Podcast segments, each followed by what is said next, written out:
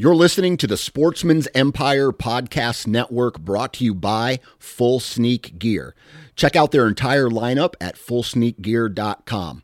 Also, be sure to check out our entire stable of podcasts at sportsmansempire.com.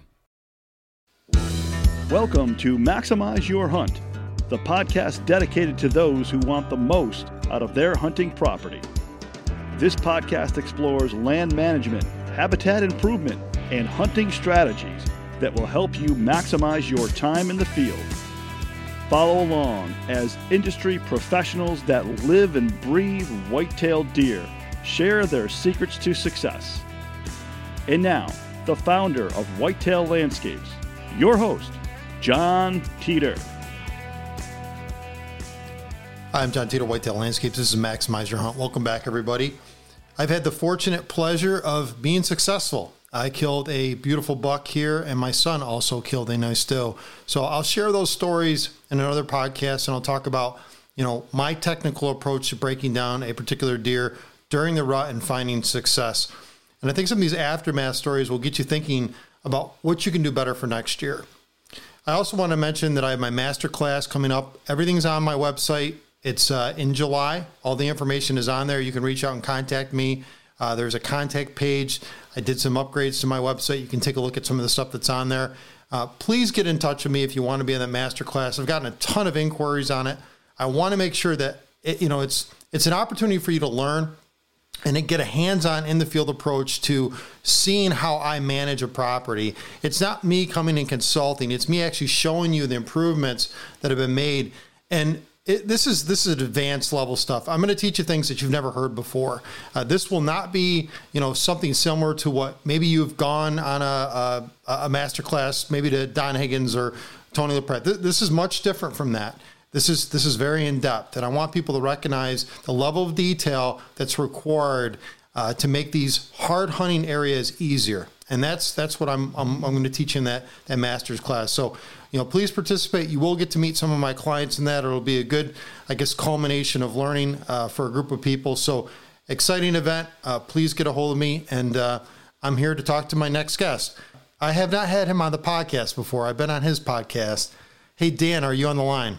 Yes, sir. All right. So, if anybody doesn't know Dan Johnson, uh, he's a pretty popular guy. He runs the network that uh, my podcast is is on, and I appreciate you know him having me on the network you know, you've been successful, Dan, and uh, you just killed yesterday, and I want to hear a little bit about that. I know it's uh, probably emotional for you. It's a lot of time invested, you executed, and um, you probably feel pretty good today. Yeah, I feel really good today. Um, but you know, you made it sound like it was easy right there, and as everybody knows, like uh, especially if you follow me, it was not easy. Um, I had my number one target buck at 19 yards, and I blew a chip shot. I mean, a slam dunk in your face, no obstructions, nothing wrong. I blew it straight up buck fever, right? And so that had me feeling the lowest of the lows to the point where I took a break from the rut and I ended up going home and spending some time with my kids, basically shaking that one off. And uh, then I got back on my horse and uh, started at it again, going through the process of trying to locate and kill a big deer. And and last night it happened. I actually watched your Instagram live kind of stuff and uh, yeah. watched watched it after we talked. I, I, didn't. I knew you were hunting. Did uh, a factor of anything else kind of come into play? Do you think there was they were harvesting corn? I think in your area. Did, did anything yeah. like play into your your your hand there? So, that all the deer were moving through the property to go to that standing corn. They were combining it. So that meant that that was not an option that night. And so I said, if there's any night for me to go in and be really intrusive into this property and, and try to sneak in there and get the job done, it would be on a night like this where the the movement isn't going to be east west. It's going to probably be more north south because they're not going to hit that that food source. They're probably going to go to a different food source. And so, luckily, it it, it paid off. But as far as what put me in that stand, there's a variety of reasons, but one of the contributing factors was uh, they were harvesting that corn. Yeah. Yeah. And that's a time and place and, and knowledge thing. And I think so yeah. for some of you that have standing corn that are experiencing, you know, the, the impact of corn, right? Corn ends up being, you know, an element of cover, right? It's a food source and cover, particularly this time of year as we transition, as the months get colder. It's it's a resource, right? And that resource, you know, can be uh, detrimental to your hunting locations, at least your traditional hunting locations. So it sounds yep. like you took that in consideration and it kind of played to your hand. Yeah, yeah. So usually, what ha- what happens? These deer are. It's a it's a very long and narrow property, north south, and imagine it being a rectangle, and one third of the furthest west piece, the, the property runs north south, is all like Osage orange trees, honey locusts, just overgrown cattle pasture, multiflora rose. You know the stuff that you probably try to remove from the properties. right. but yeah. but it, but it held. It was holding really good deer and uh, good numbers. And so it was hard. It's hard for me to get in there, especially on. Uh, um, there, it, it holds so many deer. It just you go, you just take a couple steps in, and something's watching you. Something's watching you. Something, something's seeing you. And these does, they, they're, they don't take anything lightly right? They will blow and blow and blow and try to get downwind of you until they figure you out, and then they'll run away. Um, and so it, it, took me a really good. It, it took me almost a week to figure this property out, where they like to hang out, where I feel like there's a dead zone, and then I use that dead zone to to access uh, certain pinch points or terrain features that I find uh, would be good for deer putting a tree stand in or yeah. a saddle.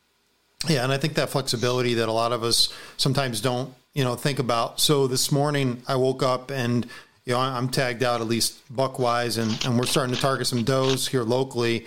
I, I was scouting this morning, and I'm um, scouting for gun season. I hung a double set for me and my son for opener, which is coming up this weekend, and uh, which is exciting. Uh, it's exciting for me. I, I, showed him the set. I think you know he's he's pretty excited. I had a couple bucks walk past me while I was hanging the set, and that's you know I've stayed out of a couple of these core areas, and it's again it's always time and place, but it's kind of thinking through you know what's the environment going to be in that time. You know where I'm playing off pressure, or I'm playing off you know in this case you know something harvesting you know the, the, the local crop, et cetera. I mean, these things are all meaningful in your overarching strategy. So I think I think it's being smart, but it's being tactical. And I want to get into the series here. So we've had this long technical, you know, hunting series. Uh, it's been multiple versions. You know, I did one on wind, and we've had a, a rut one come out, and and just you know, big woods hunting, all, all sorts of things.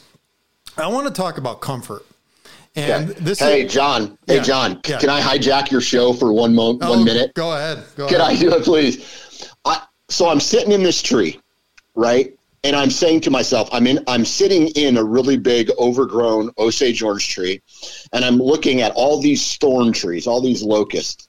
I think they're called black locusts, right? Yep. Yep. And so I'm just like, Jesus, man, this this is just a mess in here.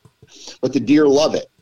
And so I actually, you popped into my head when I was when I was setting this stand up or this this location up, and I was saying to myself, if this was my property, how what would I do to this area, this little pinch point that's covered in in black locust and and Osage orange trees, knowing that the deer already moved through it, they already love it, but these are I don't know what the proper term is from a habitat standpoint, but they're just not ideal uh, species of trees yeah. to, to be on a property. Um, and I, and so you popped into my head, and my question to you is, what what would you do as a habitat specialist in a scenario like that?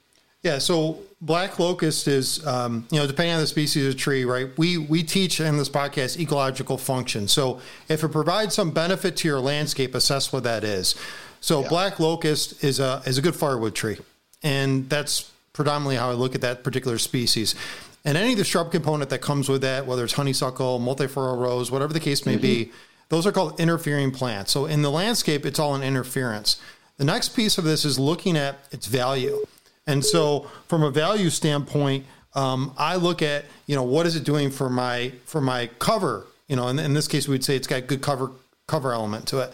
So it's okay leaving components of that across the landscape because the worst thing you can do is eradicate, you know, something that is of value. And unless you have something that's of more value, and so we talk about replacement species. So, you know, we, we you could look like you could look at different species that you would want to plant in those areas. But if it's just chock full of, you know, those type of tree species and shrubs, you're going to have to remove it in sections. So it's called, um, we, we, call it like incrementally phased um, eradication. So mm-hmm. what we'll do is we'll take sections of that. So we might leave the perimeter and then interior that because it gives you that good shielding effect, that that kind of segregation that you need. Interior that you start your process of removing, and then you remove in pockets. And so it's just like it's uh, taking one bite of the elephant at a time. And mm-hmm. once you get to the point where you're able to kind of introduce plants that have cover and food as one component, then you have a benefit to your uh, ecology or wildlife.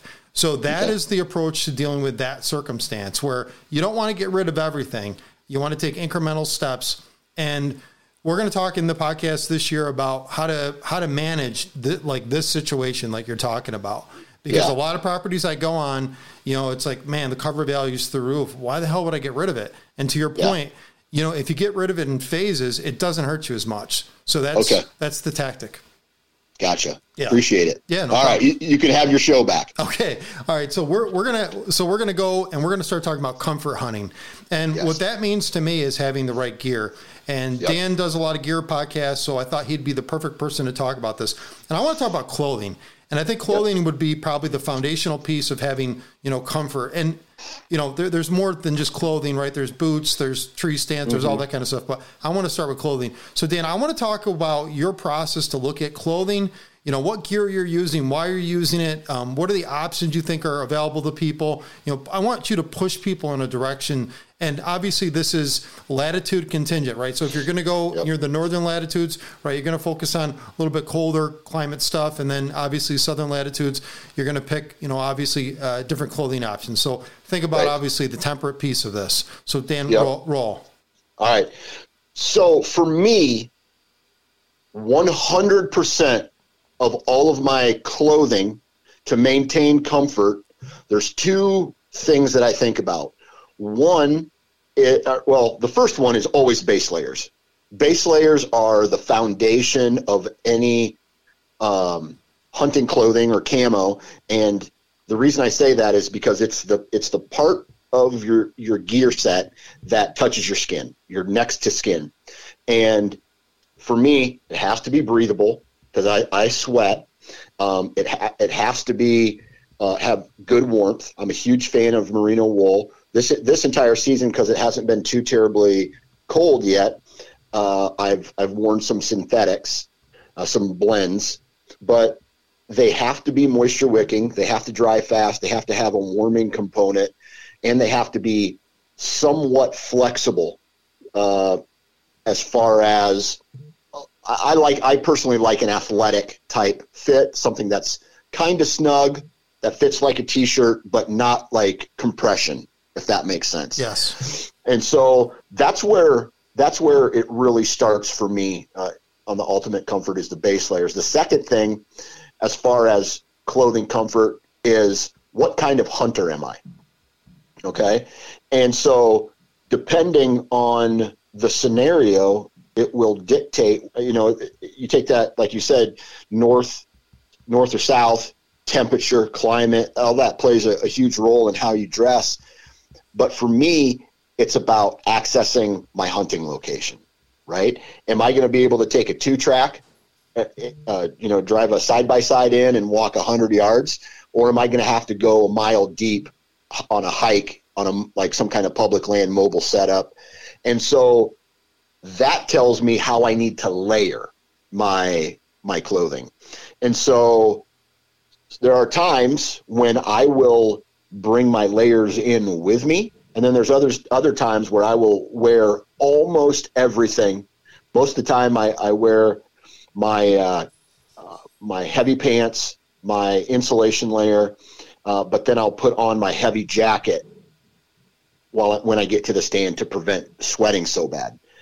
And so, really, for me, it's all about layering, and it's all about um, how I'm accessing my hunting location.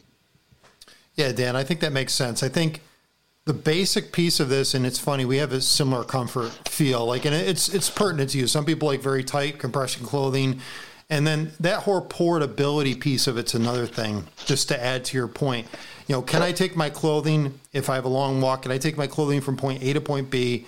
Yep. And you know, there's an added weight and component of that. Like, I, I want people to laugh at me. So, I have an area. So I don't have an e-bike or anything like that. I have an electric scooter that's my kids. Okay. Yep. Okay. And I do hang and hunt on a property about a mile from me. So I take this electric scooter and I take it's pink, so you can even laugh at me more. I don't care. Yep, I, I don't. and uh, I, I take my. Uh, I, I, usually wear my boxer shorts and a t-shirt, and it depends on the time of year. Um, and I'll go to this location. I'll have everything on a pack. Sometimes I'll have my hanging hunt stand. Sometimes I'll have it, you know, stand already hung. And I like, you know, that piece of it where I'm thinking through the the cooling aspect of it. When I go drive anywhere in the mornings, I have my air conditioning on in my car. I want to be cold when I get to my spot, uh, yep. depending on my my uh, my distance that I have to travel. One of the things I do with my feet, Dan, is um, I clean my feet. I take showers. I mean, the, the ridiculousness that goes into my routine, but the other piece of it is like just foot care, just overall foot care, and mm-hmm. um, trying not to sweat, uh, it, it, you know, at my feet and cold feet, you know, cold hunt. And so I think thinking about each aspect, you know, whether it's the type of socks that you're wearing, like I wear Cool Max socks, you know, I put deodorant on my feet, right? I have, uh, I, I, wear a particular set of uh, sandals and, you know, again, when I'm going to that location, you know, I don't want to have to wear some of my clothing so I can, you know, kind of keep that that cooling, you know, type status. I'm not I'm not sweating.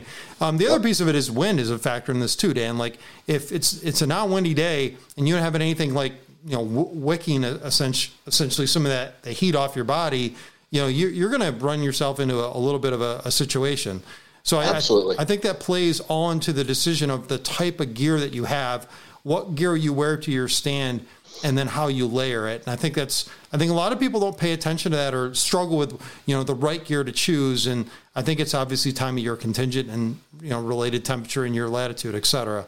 Um, yeah, yeah. I'm a I'm a firm believer that you can. You know, especially if the if the temperature is nice outside, and for the most part, let's just use early October timeframe, where you know it could be really hot outside, you can get away with jeans and t-shirt or you know some Walmart camo and things like that and be just fine.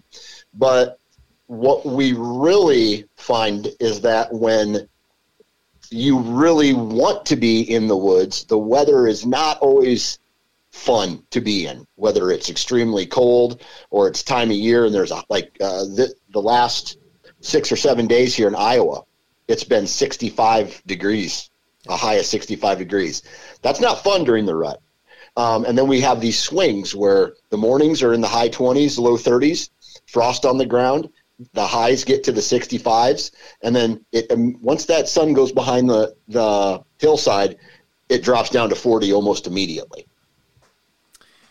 So having the ability to be flexible in the woods yes. uh, is important, and I want to know what gear that you use specifically to adapt to these warm cold spells and like you talked about a 20 degree variance what's the yep. gear that you're using in the field right now that, that seems to work well for you? Okay you mentioned boots so that's a good place to start. I have given up on rubber boots. I no longer i no longer wear rubber boots.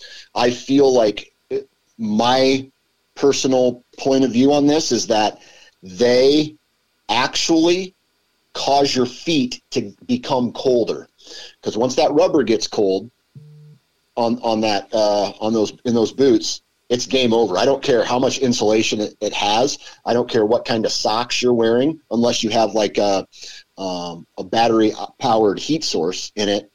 I have never found luck with those um, with those types of boots. Plus, they're clunky and they make climbing up uh, a set of sticks very hard to do, especially sure. on some of those bigger, thicker models. Now, here's what I've changed to I wear one pair, and the brand name is Altera Alpaca. They're alpaca socks.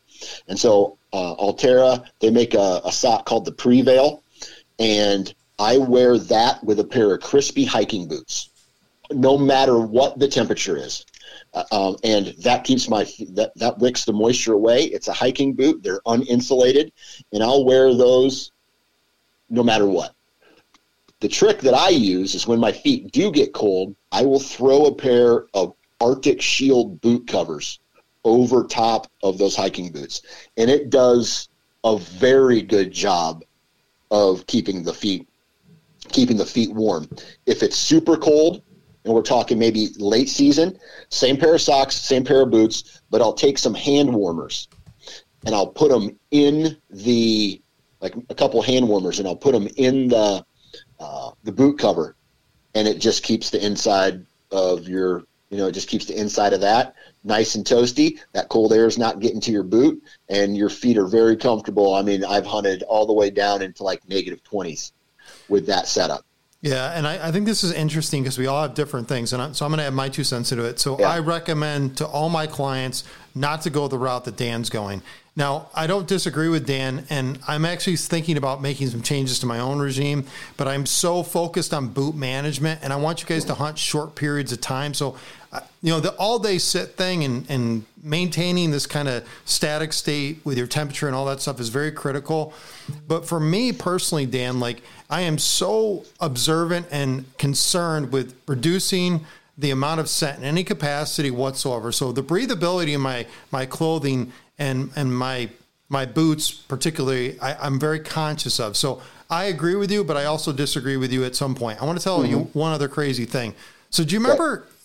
I don't know if you remember this or not. So years ago, Bill Winke came out with this uh, this suit, and it was like mm-hmm. uh, it was like a uh, he sold it Cabela's, and it's almost like a uh, boy in the bubble kind of suit, and. Yep. This is a prime example of where the, the rubber or uh, a suit like this will kill you. So I did recently an all day sit, and I went into a very difficult area to hunt to kill my target deer, and I had this Bill Winke suit on, and he did an excellent job designing this, and uh, basically what it, it's like it's it's kind of like a boy in a bubble, and it's like a plastic bag essentially, but it's it's quiet, it's portable, and it's uh, a one piece, you know, overall kind of setup. And when I took that suit off, the volume of moisture interior to that. So like very little air escapes. I have it zipped up. You can only wear it on super cold days. Like it's got to be like 20, 25, kind of in that range. The amount of moisture in there that stayed in there and then it created this kind of like shell of coldness, right? Nothing was wicking away. The moisture was close to my body. It was amazing how cold I got fast. Yep. And so yep. to Dan's point, I agree a thousand percent. But if you're hunting short windows, you know, short windows of time and you're kind of managing some of the things like I suggested is running your air conditioner on your feet as you go to your stand, etc. You're trying to stay cool. You might be able to last as long. But to Dan's point, I think the you said the heater are they the heater what are the name of the the footsies that you use? Uh, there, it's a boot cover called Arctic Shield. Arctic Shield. Yeah, I think that's an excellent option for people. I think it's something that people probably overlook. Um, we had yep. a we had a guy on here that um, out of Michigan, hunts way up north, and you know he talked about his IWAM suit and the heater body suit. Right, there's options. Yep. those are think they're fantastic options for people yep. that, that want something. You can they're breathable. They keep you warm. You can dress light. You can throw it over, and you're kind of good to go. So I think you know if you're okay with that maneuverability piece of it, I think those are, are good options for you as well. So with those bootsies or footsies, I'm going to call them footsies. Do you okay. feel like that takes away from your comfort level, at least when it comes to moving in the stand? Does it make you feel odd just, you know, just moving around a tree stand, for example, or maybe in your saddle? Nope. Okay. I I I don't have a problem with them. I tie them, I zip them up, I uh, squeeze them down real tight, and yeah, it's, it has a bigger footprint than my actual boot, but uh, when you're sitting, you're just sitting there, you're swinging from a saddle. There's no, I don't, I don't think there's anything, I guess, negative that I would say about it. So I want to get to your base layer choices, how you select those, and what currently are you wearing, and what do you think works well? Yeah, so uh, I'll just kind of get right into currently um, Huntworth. Okay, and so here's here is and, and, I've tried everything. I've had Kuiu, I've had Sitka, I've had First Light, I've had, you know, the the hunting industry. It seems like there's a new camo pattern or not camo pattern, but a brand, a hunting gear uh, company that comes out every every couple months. And I've I've tested out quite a few of those. And then for a while, what I did was I stepped away from anything hunting industry related, and I went to like LL Bean, and I went, uh, you know, some of these outdoor brands, but that are not hunting related. Yep. And so I really curated a list uh, uh, a thing uh, like a, a setup with bits and pieces from every for, for everything. And then i ran into huntworth and uh, i do work with them. So take that take everything i'm going to say with a grain of salt. But one thing I, i've found about huntworth is that some of the elite brands like the sitkas the uh, the first lights the Kuius obviously very expensive, and they have a garment for every type of scenario. If it is this temperature and you're in this environment, they have a piece for that. Okay. What I like about Huntworth's uh, setup is that they have, I feel like their layering system, the the the clothing that they have for uh, a midwestern East Coast box blind, you know, run and gun on public, tree, you know, tree hunting, saddle hunting, you know, what uh, uh, tree stand hunting, hunter. They offer one of the best selections of options for for that as well. And what I mean by that is the base layers. They have they have a base layer. They have uh, hot and cold basically a, a pant that's hot or for hot weather, a pant that's cold for cold weather, and then the same with the tops. And I feel like they they offer a like a lineup where you can pick three or four things and and be good the whole year round. I like that. And I'm on their website now looking at what they have to offer. And I agree. I think the other piece of this is you know, how much clothing do you need? How often do you hunt? Right, those are yeah. factors into you know what touches your skin. Anything that touches my skin gets washed. It goes through a process. Anything that doesn't touch my skin, it goes through a different process. So it depends on you know how well you're managing your clothing and you know, if you're in this routine of anything that touches my skin and needs to be washed, right, you're going to need multiples of different clothing types. So, like, I typically wear, I had this one, and I just found they don't make them anymore, but there's a company called Pythol. And I don't know if the owner used to be related to Scentlock. I can't remember the story there, but they have this Rut 2.0 pant. And it is the most comfortable pant I have ever worn in my life. And I, I found another one recently. I've got two of them, and I run a sick. I run, these three pants, and either one run one with a base layer in the pant, base layer pant, then exterior. It just depends on the temperature. But those pants that I, I have, I have three of them, and it's a game changer for me because I can wear, in some cases, I can just wear the pant, I can wear a layer under the pant. And so it's you're finding these key pieces that you kind of like that are affordable. So I bought that used piece for like, I think it was $60.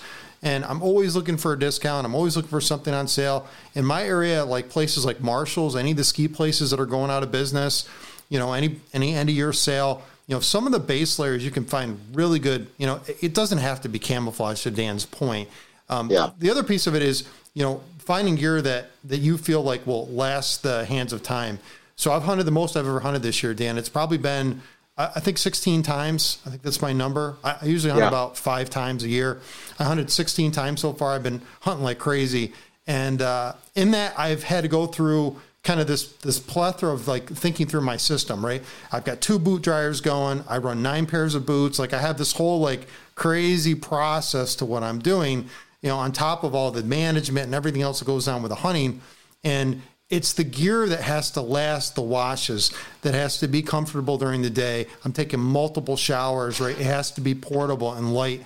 I think lightweight stuff is probably the more important piece of this entire equation. So in the next layer of this, if we're getting out of the base layers, a mid layer or an exterior layer, what do you feel like? How meaningful is that? Like puffies and you know clothing like that. What do you what do you? How does it matter to you? Um, is that an important thing to your kind of your your setup? Yeah. So remind me, I have a couple thoughts. Like, I, I'm laughing here because you, when it comes to scent, me and you are completely opposite. yeah. Uh, and, and- so I want to talk about that uh, at the end of this episode. But um, I am a huge fan of insulation layers, and I like big Western types of puffy jackets as my insulation layer. And so there's times when I will throw just a base layer on, and then I'll take my puffy jacket uh, over top of that, and then I just put a shell over top of that, like a, some kind of uh, windbreaker. Uh, and you know, Huntworth offers that. But I uh, I have a Eddie Bauer. It's an actual. It's not. It's just an Eddie Bauer. Yep. I got it. I got it at a um, an Eddie Bauer store. It was on a clearance rack. It's a puffy jacket, and it it holds the heat very well.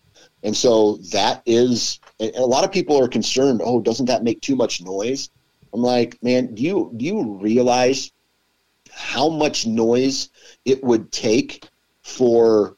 And I know this is different in different parts. Like some deer don't mess around. I hunt in Iowa.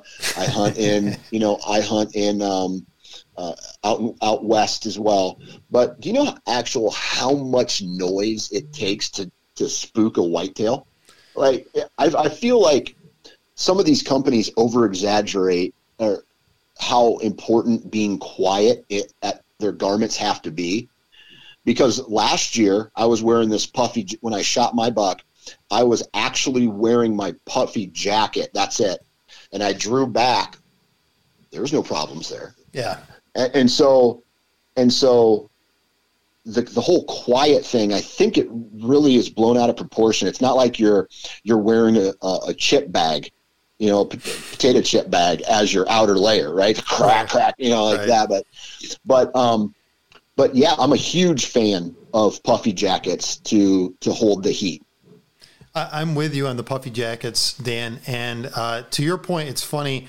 I have uh, Patagonia, uh, Eastern Mountain Sports, and Eddie Bauer uh, puffy jackets. And just what I did was try to find them on sale. And uh, Yeah. You know, and you Eddie Bauer is a good example. You go to Eddie Bauer, and if you're worried about quietness, you can kind of feel the exterior and, and just see the noise that they create. Some of these other brands that are not hunting, you know, specific, you know, these these light puffies are packable. You can fold them basically into a small bundle. You know, I think that's a game changer, and I think you know I have bottoms.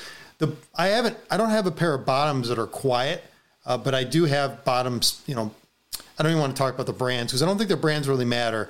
Uh, I think Yeah. it's more along the lines of what you feels comfortable to you, and Yeah. if it's if it meets kind of this quota. And like you said earlier, like I'm not like Velcro man out there, right? It's not making a whole host of noise, and a lot of times it's covered with a shell.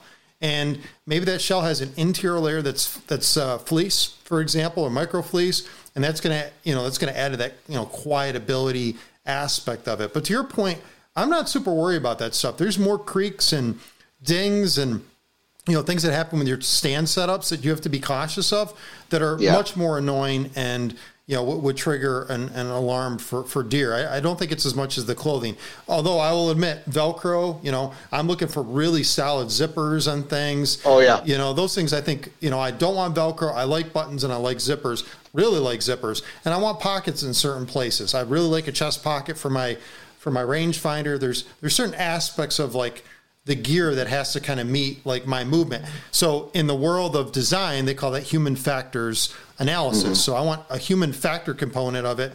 I think Sitka's done it. Just honestly, I'll just say this right off the bat. That whole like side zip design, that's that's that's absurd. Uh, that doesn't make any any sense to me, even if there's a benefit to it. You know, some of these design features you know, I have Sitka gear, but, and I'm not trying to down the company. I'm just saying like there's elements of this clothing that maybe meet what you think's appropriate or not. And I feel like you got to try a lot of stuff on. And that's, I think people struggle because they don't, they don't get a chance to go to a Huntworth store or they don't get a chance to go to the, the Sitka outlet in Montana.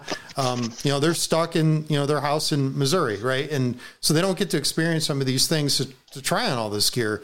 So I think people, you know, struggle with what gear to pick and why. And again, if you have an outlet store, a place to go, I, I, think it's an opportune thing. And obviously, your probably friends and family, you know, use certain gear types, so you get to experiment and listen to them. So I, I don't think there's one brand that does better than others. I just think an expense is the big piece of this. And if you're going through clothing like left and right, like I do a lot of deer drives. Uh, traditionally, when I was a kid, I want to get back into that. I've done a little bit more of that with my buddies recently.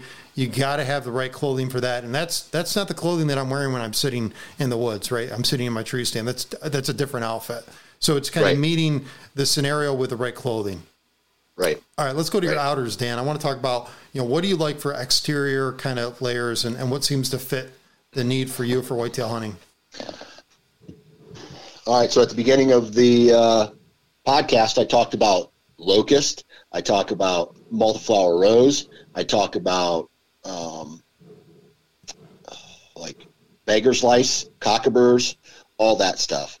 I am not a huge fan of having my pants be fleece. And really, th- there's a pair of there, you know, some of the Huntworth they have that uh, the knee and it goes halfway down the shin. It's like uh, man, it's it's real rigid. It's it's tough. It's like it's it's not denim.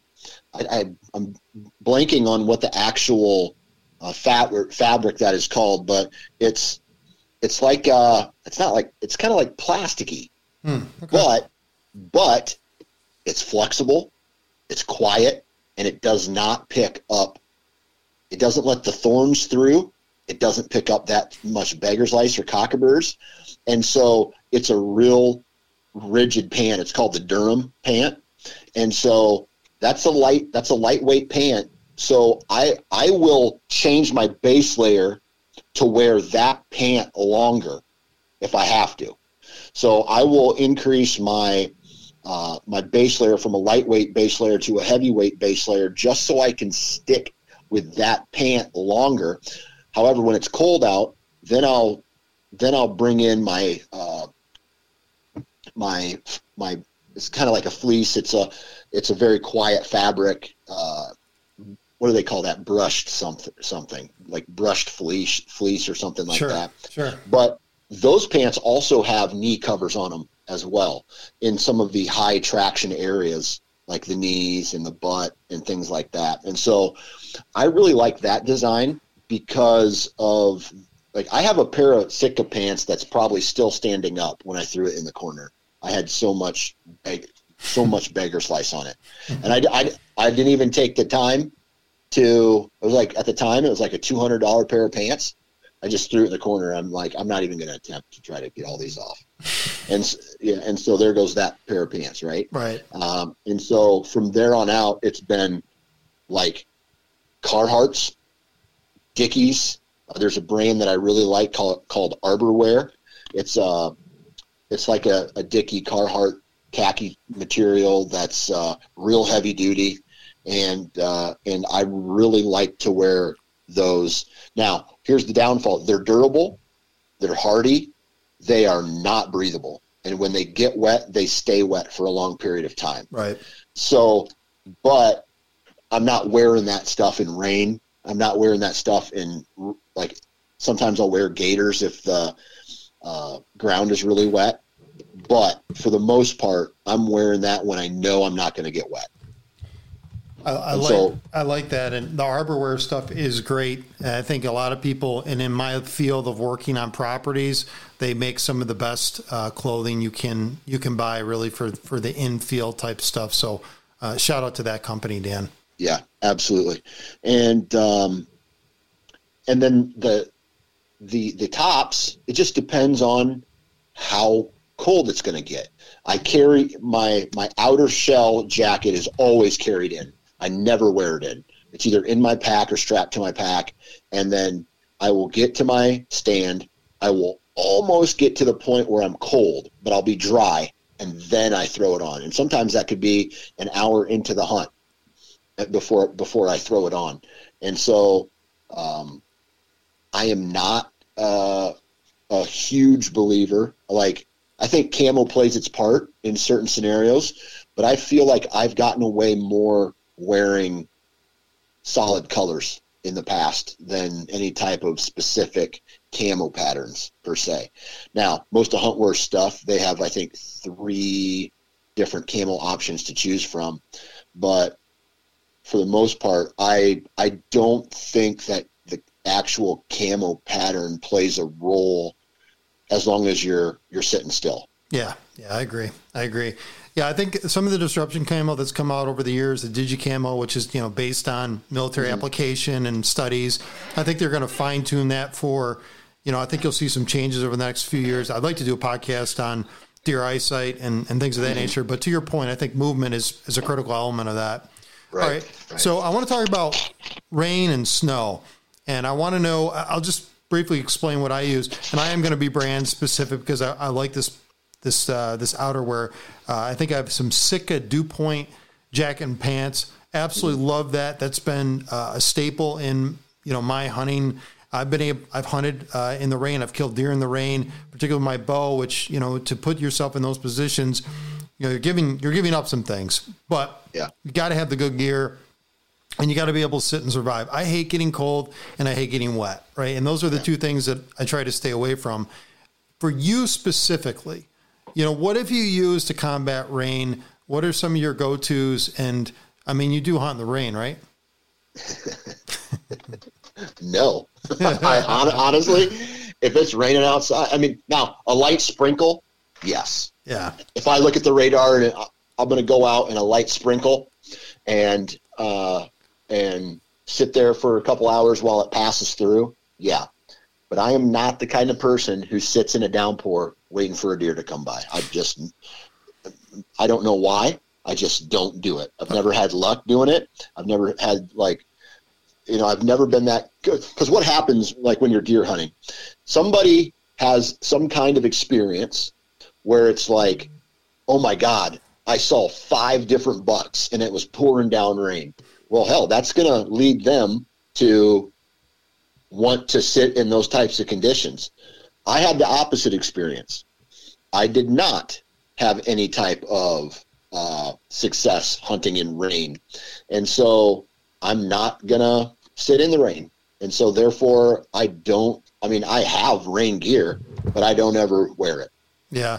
I, I think that's, I think there's nothing wrong with that. I, I used to have the opinion uh, that, you know, and again, it's circumstantial. Like if I have the opportunity to kill a deer and it's in the conditions that would be, you know, not hospitable to uh, even bow hunting, but you mm-hmm. have an opportunity. Sometimes I'll take the chance if the intercept is high and I think I'm going to kill that deer, I'll go after them.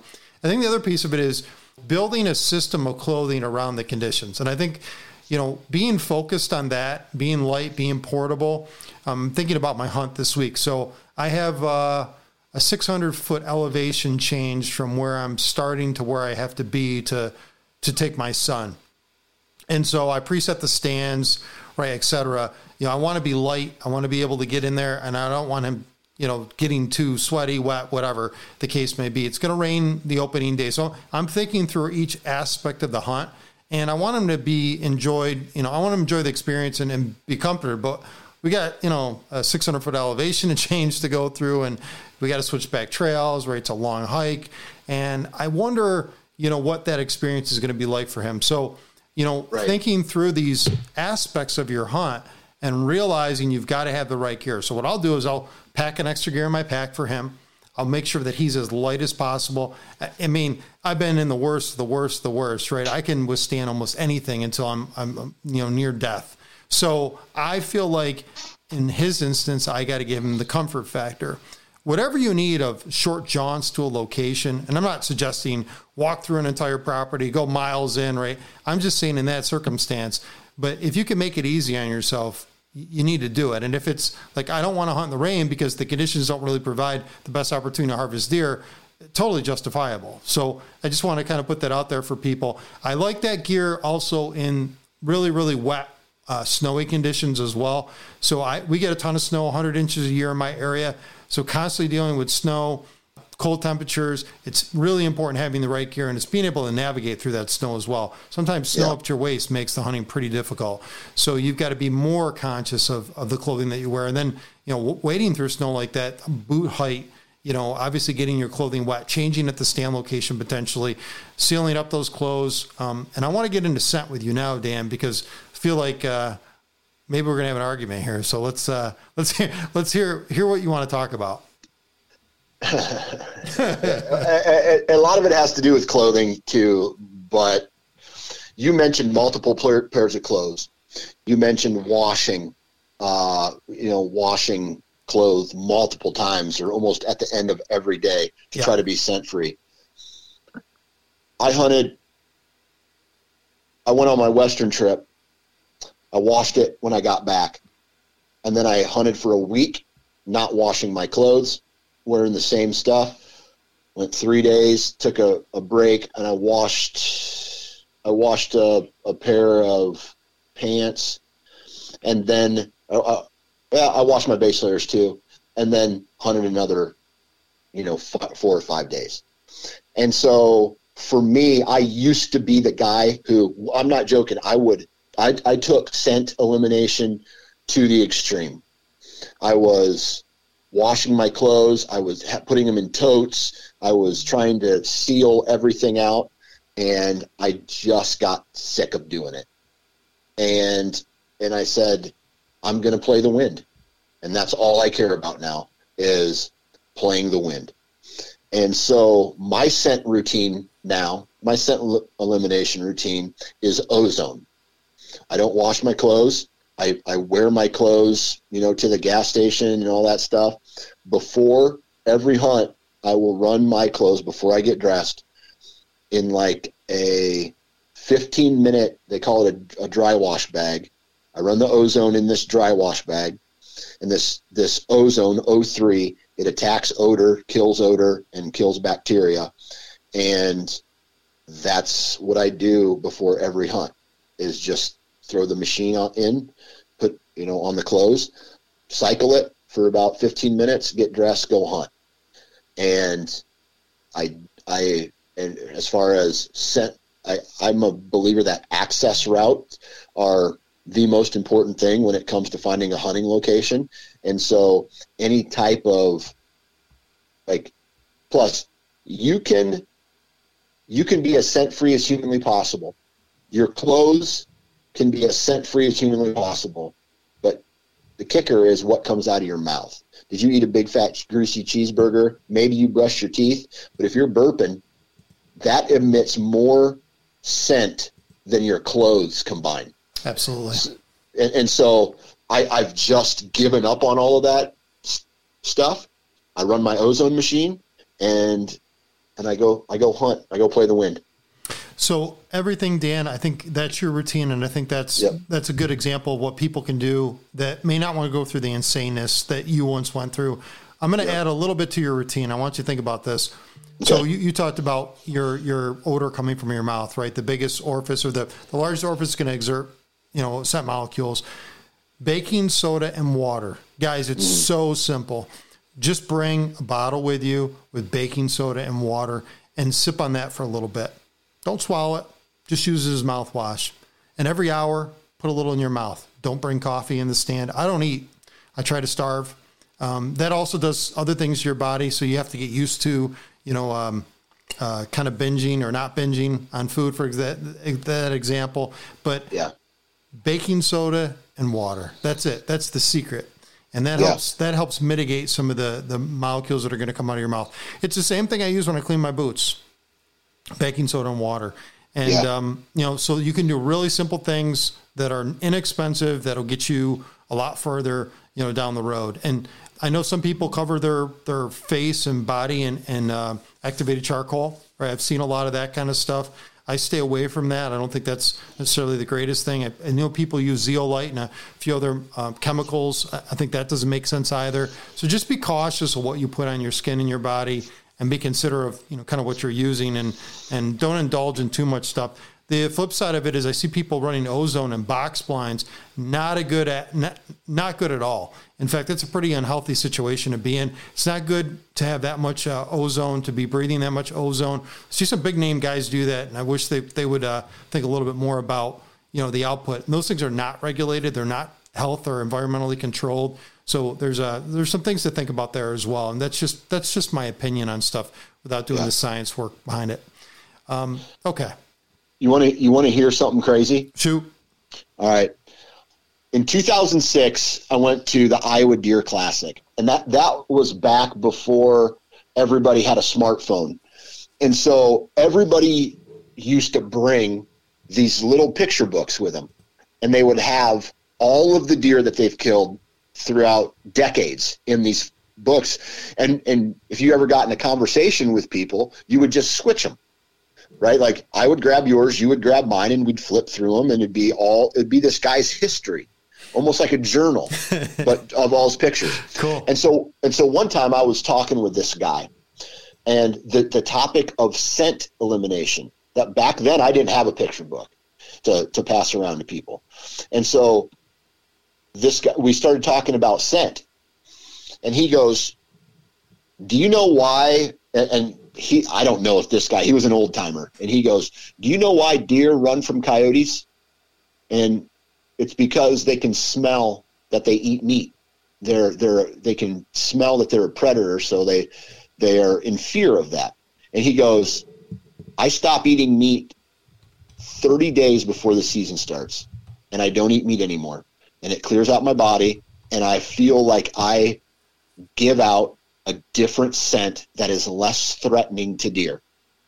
And I'm like, so at the time I thought he was crazy, but then I'm just like, that kind of makes sense to where your body is emitting a different type of scent because all you're doing is eating vegetables or whatever you know whatever the case may be he's like i eat ultra clean and then uh, once i shoot my buck then i go back to eating meat again and and i was like nowadays i think about that and i'm just like i bet you if you did some research there's there's some kind of science behind that Th- There is, and um, so with my clients, I go through the. This is so funny, Dan. You bring this up. So, not that I had a similar conversation with somebody, but I did research on that, and I changed my diet probably ten years ago. However, I just cheated recently, so I, you know, so I don't, I don't eat meat. Um, I will eat some instances. I'll eat chicken, but I typically don't eat meat. But boy, I tell you, I had to go down and get a, a sub from one of my favorite sub places because I was just dying the other day. I've been hunting so much, I'm like, I got, I'm craving, I'm Right. craving a sub. So I went there, and guess what? Going off that diet, the amount of farting that next day was through the roof. Right, your body is so reactive. So once you get, once you, um, once you get on the routine of having a lot of like vegetables, and, and you know, we're designed physically, we're designed to consume m- much more uh, vegetables than we probably realize. But adding into that like a lower portion of meat content, and then using that as kind of your main diet dietary needs throughout the year is, is a good tactic. And then switching, you know, strictly to vegetables. And it's, uh, you know, I do a lot of shakes. And uh, I have a certain routine that I go through, so I, I regulate my body. I'm trying to minimize as much output of farting and burping and bad mouths and you know everything Yep. else bad mouth scent and everything you you you can deal with so i think there's there's things you can do and i don't, I don't think that old timer was wrong i think some of those old folks kind of understood same thing urinating scrapes if you think about the volatilization of some of the scent that comes off our body and the concentration of it in our urine it's going to be a lot higher and, and watch if you have a, a, a good line, uh, scrape line, watch the coyotes follow that line and piss in that scrape. Happens more Yeah. frequently than not. And if you don't think that's a disturbing function in the landscape, you're completely wrong. I paid so much attention to the, the interaction of those two. There's there's a lot in the social biology piece of it that we don't pay as much attention to that's meaningful on how deer use the landscape and what what interfering or uh, factors go into alarming deer. And it's being conscious of that. Like I see a lot of guys go to the bathroom and scrapes, and I think, man, I wonder what they ate the day before because that's that's probably meaningful. And what's the, what's the compounds that are part of Yeah. their, their urine? So, Yeah, Yeah. absolutely. Yeah, yeah. Chi- gas station chili dog. was that your go-to during the rut? No, oh no, dude! I would be miserable if I ate, ate that. I, I try to. I personally try to eat. I I don't eat breakfast uh, because, and I don't. I try not to drink any caffeine because with caffeine comes jitters. Mm.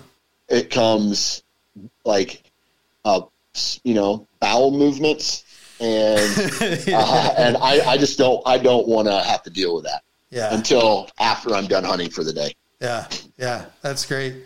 That's great. Are your kid? Are your kids old enough to hunt? Any of your kids? They're younger, right? Uh, yeah, my oldest is ten, and my my oldest boy is eight, and my youngest boy's six. So they're right in the age to where I'm starting to bring them along. Uh, my daughter had her first turkey season. Okay. Uh, she's not old enough to do any type of um, gun hunting yet. I just I think it's I'm, I might I might actually go buy her a 410 for for turkey season this year Awesome. uh, but and then maybe try to find a way to use it for both turkeys and uh, whitetails. Sure. But um, but yeah, it's uh, I'm I'm in the starting stages of it. That's a good experience. I mean, I'm at the point where my son's hunting, so you know, some of these things of clothing and and uh, just maintenance and thinking through. You know, I I am I'm of the point now where my success uh, from the hunting standpoint is is not of, of the same importance, right? Uh, the experience of that he's having, and uh, we've had some tremendous hunts. This kid has been so spoiled, and spoiled in like a tough hunting area. So let's let's be considerate of that. But like, I, I want him to experience some of the things, but also have the struggles. And at the same point, like I think you know, I, I hope the the weather's nasty for opening day. I hope there's some nastiness in it, so he can he can kind of experience like the pain because there's Yep. a pain and pleasure thing that that happens in this world. And I think as long as we expose our kids to enough of that, I think the outcome is going to be such where they appreciate the uh, the, the the land of plenty. When when things are good, it's good. When things are tough, we got to get smarter. And that's that's where I want to kind of push him, you know, to think a little bit differently than than I probably was taught. You know, I I might have banged my head against the wall too many times and and wasn't as strategic. So uh, Right. I, I'm all about you know kids getting into this thing and, and learning from us. And I'm really happy for your big buck, man. I I, I don't I don't care what it's scored. It's a it's a ginormous deer. Um, incredible deer, man. It's it's great to hear that you had success this season and you Thank you. and you, you were smart and it sounded like you, the hunt came together for you. So I think there's probably a sigh of relief right now. Yeah, I mean, I I this season was definitely a season of the highs and lows, right? So when I I I hit a buck really high in the meat in in his shoulder, it passed passed through him, and there was no deer at the end of the blood trail. It just kind of disappeared into nothing, and and sure enough, uh, I got him on trail camera a couple days after, and he looked healthy, and I bet you he's right now breeding a doe, living his best life, and so Yep. uh, I was at the all-time low at that point. But then, like I said, I I took like a three-day break, got back in, got back in the stand, uh, and started playing the game again. And and last night it paid off. So I'm pretty uh, I'm pretty happy with the results. Great. And for anybody who's listening to this podcast, that type of resiliency in, the, in those scenarios is critical at this time of year or through the rest of the season. Don't give up. Keep grinding. Keep listening to this podcast. I appreciate everybody listening to it. Dan, thanks for being on the podcast today. It was great talking gear with you. I learned quite a bit. So we'll talk again soon. Yeah, I appreciate it, and thank you for uh, the awesome content that you put out, man. All right, brother. Talk to you soon. See ya. Maximize Your Hunt is a production of Whitetail Landscapes. For more information on how Jon Teater and his team of experts can help you maximize your hunt, check out whitetaillandscapes.com.